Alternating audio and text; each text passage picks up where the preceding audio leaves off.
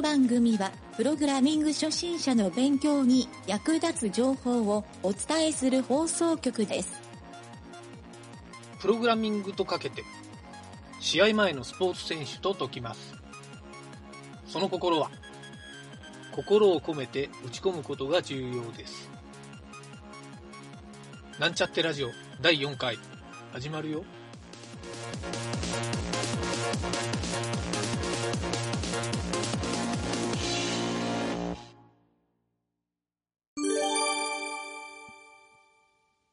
はい、どうも。えーなんちゃってエンジニアのゆげたです。はい、今日はですね、えープログラム言語についてのお話をしたいと思います。えー世の中にはですね、まあ、たくさんのプログラム言語あるんですけど、えっと、プログラムの勉強を始める前に、えーどんなプログラム言語を、えー学べばいいか、えー悩んでる人っていうのがまあ結構多いようですね。はい。いろいろこう、プログラミングって言語ってたくさんあるんですけど、今現在、たくさんのプログラム言語が出ていてですね、僕も仕事でいくつも使うのですが、えーまあ、僕の持論としてはですね、えー何か一つの言語を、えー深く習得できると、他の言語も学ぶときに結構ステップアップして、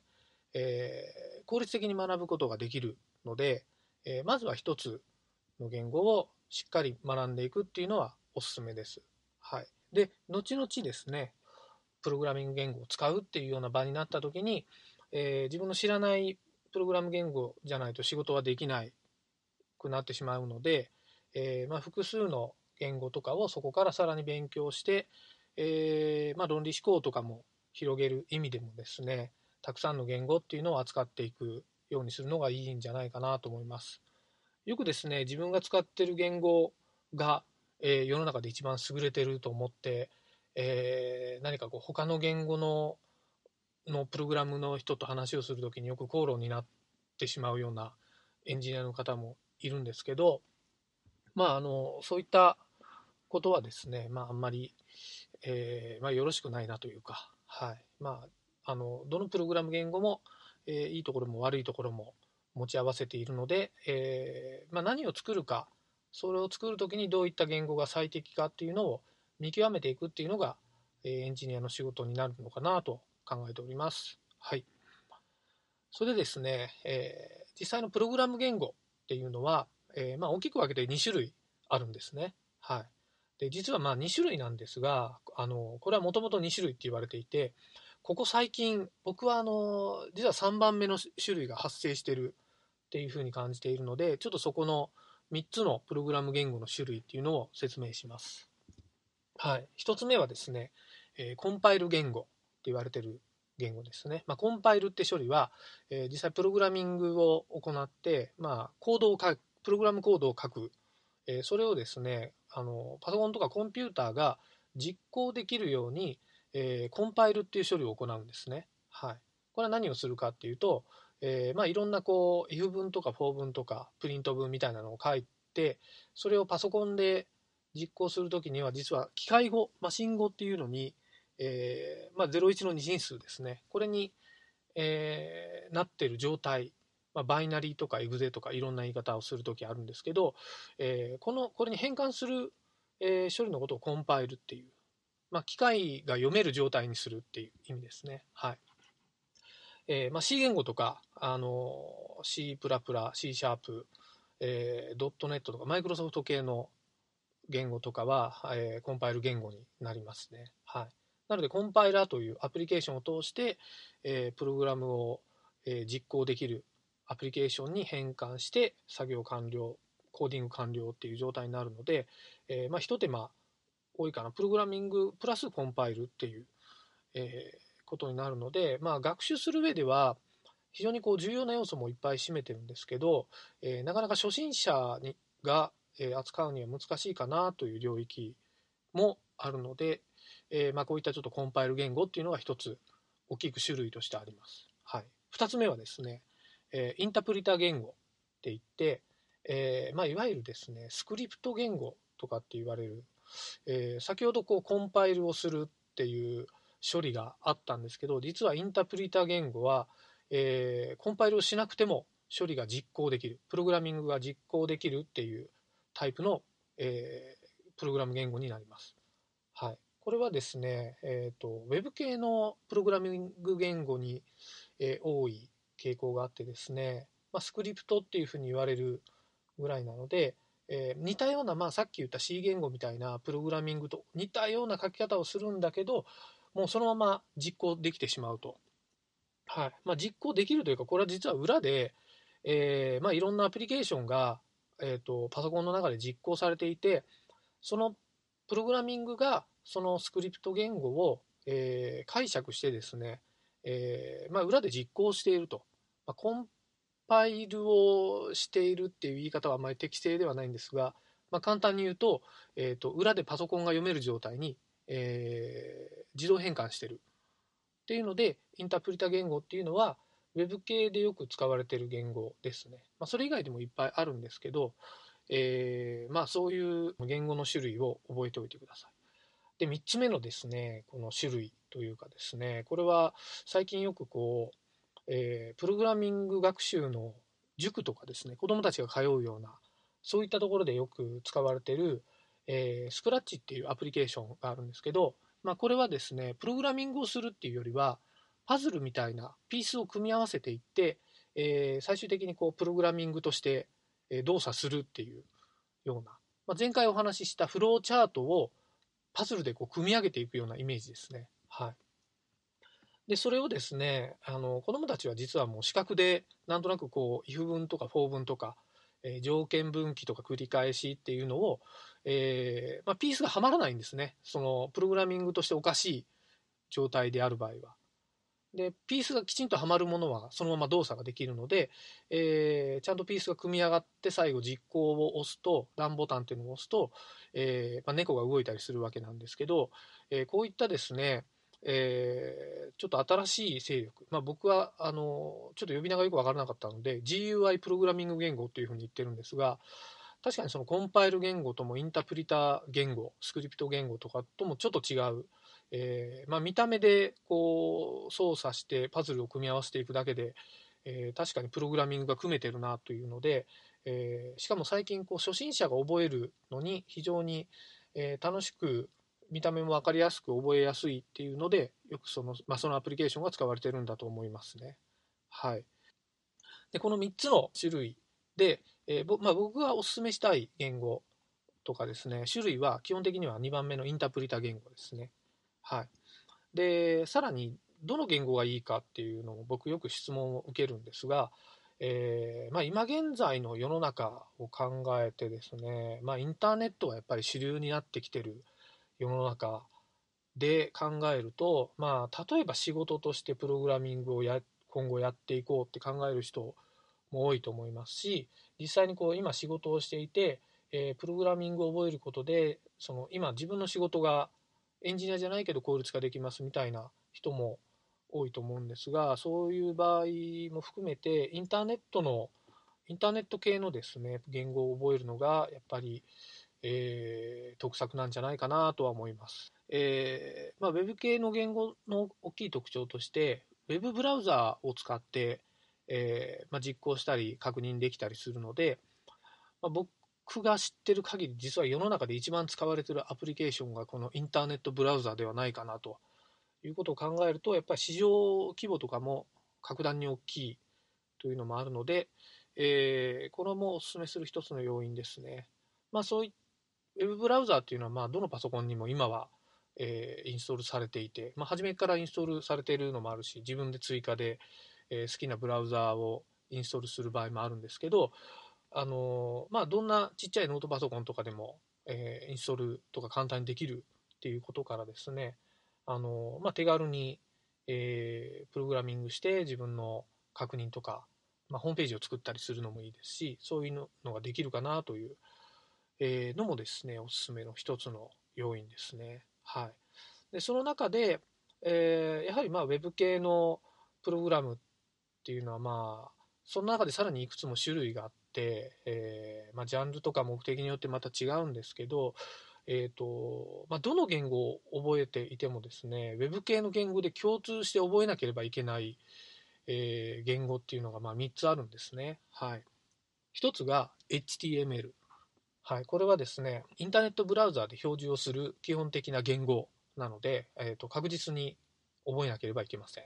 はい。えー、2つ目がその CSS って言われている、えー、スタイルシートの言語ですね。はい。これはあの見た目を、まあ、装飾に関わる言語なので、えーと、よくもう HTML とセットになることが多いですね。はいえー、とですね、最後はそれを、えー、さらに HTML を動的にコントロールできる JavaScript。はい、ただここの JavaScript っていうところが非常にこうプログラミングを覚えるのに適している言語だなと思うので、えー、JavaScript という言語を集中して覚えると実はインターネットを、えーと、非常に勉強する学習する効率が非常にいいんじゃないかなと僕は考えてますので、えー、この Web 系言語基本言語 HTML と CSS と JavaScript をセットで、えー、覚えると非常にえ効率のいい Web 系プログラミングの学習ができると考えています。今回は以上になります。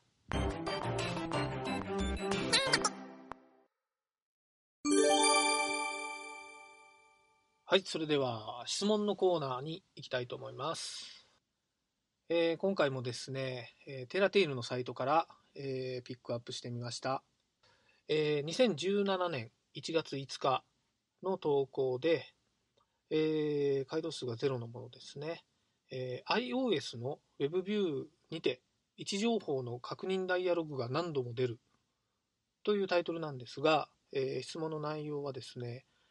えー、UI WebView を使った Web アプリにおいて HTML 側にジオロケーションを利用しています。その際、毎回起動するときに位置情報の許可ダイアログが出るので、これを初回起動の1回のみにさせたいのですが、アプリ側で位置情報を取得、HTML 側に渡す以外にやる方法はありますか？はい、こんな質問なんですが、えー、まずはですね、えー、中の単語をちょっと解説してみようかなと思います。えー、まず iOS の WebView ってあるんですけど、えこれはまあアプリの開発をしたことなら、えまあ Android でも iPhone でもあの同じ WebView という言い方するんですが、えー、アプリ内に入れることができる Web ブラウザーの、えーまあ、Web ブラウザー API っていうのが中にあって WebView API っていうんですね、はい、このことを WebView っていうふうに言ってるのだと思います、はい、で次にですねジオロケーション。でありますがこれはまああの GPS なんかの位置情報のことですね。はい。えー、ちょっと知らない人のために説明すると、えー、まあ、ちょっとどのレベルで説明するかも迷うんですが、えーと、利用しているスマートフォンのユーザーがその GPS から情報を取得して、えー、そのユーザーがまあどこにいるかあの全世界の座標を取得するっていう方法なんですけどこれはあの GPS から取得する場合のほかに、えー、IP ジオロケーションっていうのもあってネットワークの IP アドレスとか、えーまあ、複数の Wi-Fi 機器からの情報をですね元にして、えー、3点即位計算っていうのを行って、えー、位置を割り出すっていうやり方があります。はいまあ、あのそういったのはですね実はそのジオロケーション API っていう、えー、スマートフォンのプログラミングの API ですね、まあ、ライブラリーの中で、えー、いろいろ処理をしてくれるっていうのもあるので、えーまあ、そういったややこしいことをまとめてジオロケーションっていう、えー、処理で、えー、通常使っています。はい。さて、それでは、えー、質問の内容なんですが、えー、WebView に関してなんですが、えー、これはですね、僕も結構その経験がありますね。えー、ジオロケーションの、えー、確認ダイアログが何度も出てしまうということですね。えーまあ、基本的にはですね、あのアプリ内部ブラウザーとあるんですが、えー、通常のブラウザーでも同じ状態になります。毎回起動する旅、ページを表示するごとに、ジオロケーションの確認ダイアログというのは表示されます。まあ、スマートフォンなので、えー、GPS のセンサーを読み取るというところの確認ダイアログなんですが、えー、これはですね、まず一つは、この方の質問で、えー、アプリ側で位置情報を取得、HTML 側に渡す、えー、以外にってあるんですが、が、えー、アプリ側で位置情報を取得する場合は実は確認ダイアログが出ないので、えー、本当はこの方法が一番いいんですね。せっかくアプリにするんであれば、えー、アプリで、えー、ジオセンサーから、えー、値を取得して、えー、毎回 HTML に渡してあげれば、えー、その時の、まあ、確認ダイアログが出ないっていうメリットもありますし、ユーザーがそのダイアログをわざわざ OK をクリックする煩わしさもないので、えー、アプリのメリットを考えるとそうした方がいいんですが、この方おそらくその Web ビュー内でいろいろ処理をしたいと思われるので、1回のみ、初回起動の1回のみにしたい。はい。えー、これはですね、基本的にやろうと思えばできます。はい。それは、えー、まあ、ブラウザが持ってる保存領域であるクッキーとか、えー、ローカルストレージっていう領域があるんですけど、ここにまあ保存しておいて、えー、そこに値がない場合は読み取ると。はい。で、値がある場合は、えー、わざわざ読み取らなくても、そのあ保持してある値を利用すればいいというふうにすると、値を読み取るときだけ、まあ、いわゆるそのデータがないとき、えー、に、えー、ダイアログが出るっていう状態になるので、えー、ご質問の答えになるかなとは思います。はい。ただしですね、えー、クッキーっていうのはまあ大体スマートフォンで、えー、今の状態で多分1日経てばクリアされてしまう状態ですね。あの iPhone のサファリは。えー、そうですね。で、ローカルストレージは実はあの基本的には削除はされないし、えーと、容量もいっぱい保持できるんですが、えーとジオロケーションの場合は実はあの、あまり長いこと保持しておく意味もあんまりなくて、えー、まあ、皆さんスマホ持っていろんな場所に行っちゃいますからね。はい。で、移動した場合に、前回いたとこのジオロケーションの値を取得しても全く意味がないので、えー、こういった時にちょっとセッションっていう概念、まあ、今回はその起動するごとにっていうところがあるので、起動するごとに、起動するっていうタイミングをセッションとして、えー、毎回起動するごとに値を1回消してあげて、っていうやり方がいいんじゃないかなと思いますね。はい。まあ、どういった形で位置情報を取得するっていうタイミングが、そのアプリというかページ内で発生するかはわからないんですが、実はこういうそのデータの、えー、結構新鮮なデータを取得するっていうのはアプリのデータ設計において基本的に、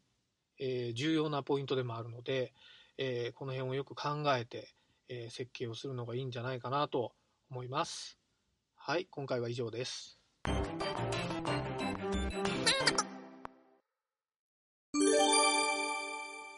はい、それでは最後のトライアルのコーナーに行きます。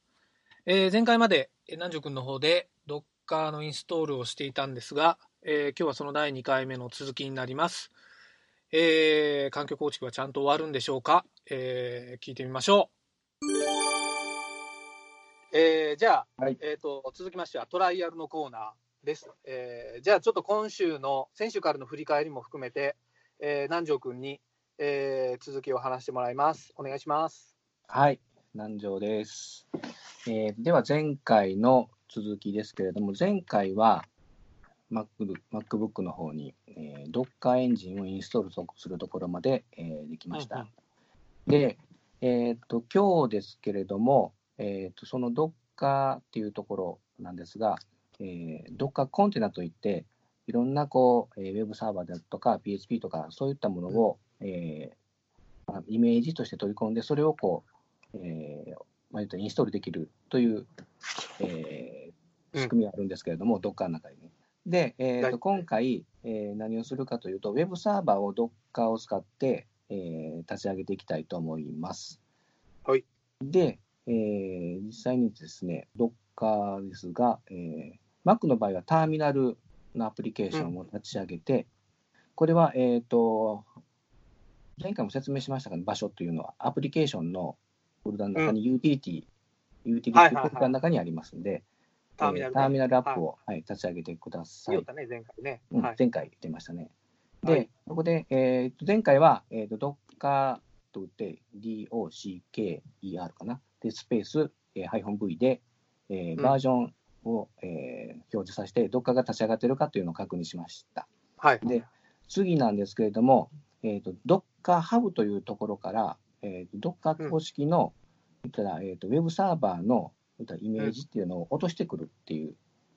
えーはいはいはいところをしたいと思います。で、落としてきて、そこで、えー実際にこう、立ち上げる、ウェブサーバーを立ち上がってくるというところを、えーとしたいと思うんですけれども、えっ、と、これ、えっ、と、一応、Docker コマンドという、えー、うん。Docker のコマンドを打ち込んで、えー、Docker のイメージを Docker ハブから自動的に引っ張ってきて、で、うん。ローカル環境のパソ、えー、Mac、PC とかに、えーそのイメージを落とし込んで構築して、ウェブサーバーを立ち上げるというところをしたいと思うんですが、これね、コマンドって、これ、言った方がいいんかな？長いけど。なんかだんだん難しいなってきよるけん難しいなって、うん。リスナー層がついてこれになりよる可能性があるね。あまりどっか突っ込みすぎると、なんか本来の趣旨から外れ 外れてしまうかな。これ、どっかの話、あと何時間ぐらい続きそえっと、俺、ここでつまずき、何年もつまずいとるけう これちなみに、ちなみによ、ど。うんあのーあの、Windows で ZAMP っていうアプリがあるんやけど、うん。それをインストールしたら済むっていう話じゃない。まあ確かにそうやな。あのー、サクッと終わってしまう。サクッと終わるな。環境については、は、満プとか、ま満プねまあ、Mac まあ、でもうまあ、うん。こんなの見たか、満プを、が Windows の ZAMP でやると、うん、実は瞬間で終わってしまう。瞬間で終わるな。確かに。2週にわたってやった Docker の話が。まあそのこういうことでも環境構築できるよっていう流れにしとかな。なるほどね。あ、大事で自分みたいにこうあの目的を本来の目的は まあ最初に言った業務日報をウェブアプリケーションで作るっていうのが本来の目的なので、うん、確かにこう環境ばっかりにこうあんまりこう執着しすぎても意味がないなと。気持ちはこうならない。こうならないように じゃあ、とりあえず、風にならない。うん。まあとりあえずその、ランプっていう環境を作ってもらうっていうそところね。今回の終着点は、う、うん、えっと、ランプ環境ができると、環境。そ出来上がると。う、うん、そうですね。はいはい。でじゃあ、えっ、と、南條の場合は、えー、ドッカーを入れて、そこに、えっ、と、なんだっけ、アパッチと PHP と MySQL が入ってる状態。そうですね、今、そうです。はい。で、これが、その ZAMP とか MAMP っていうアプリケーションを入れると、うんその3つが全部入ってる状態。全部入ってる状態。なるほど。それがしかも、コマンドの画面とか、そのターミナルの画面とか立ち上げなくても、GUI でこう ボタンでポチッとあ、押せば。サーバアプリケーーが立ち上がション立ち上げればいいと。立ち上がってしまうという、はい、そんな便利なものがあります。なるほど。はいなるほど。じゃあ、その初心者の皆さんには、そっちの方が優しいっていうことですね。はい、はい。そうです。はい。なるほど。じゃあ、ここもあのエンジニアとしての効率化ということで、そうですね。効率化としては、もうそもそもの目的を失わないっていうことを皆さん、あの、いい教訓ですね、それは。大事ですね。はい、はい。あの、枝葉見すぎて、大元の幹を、木の幹を見失見失わない。なるほ。ど。あ、いいことが出ました。いいことが出ました。じゃあ、それをちょっと教訓に、はい。じゃあ、ちょっと、はいはい、こんな感じで、えーじゃあ、とりあえずじゃあ、今回はここまでということでここ、までで。はい。えーちょっとじゃあ、次回から早速、いろいろそのシステム構築について、いろいろ入っていこうかなという感じですよね。はい。よはい。ろしくお願いします。はい、わかりました。じゃあ、今回はこれまでで、これまでで、お疲れはい。様でした。お疲れ様でした。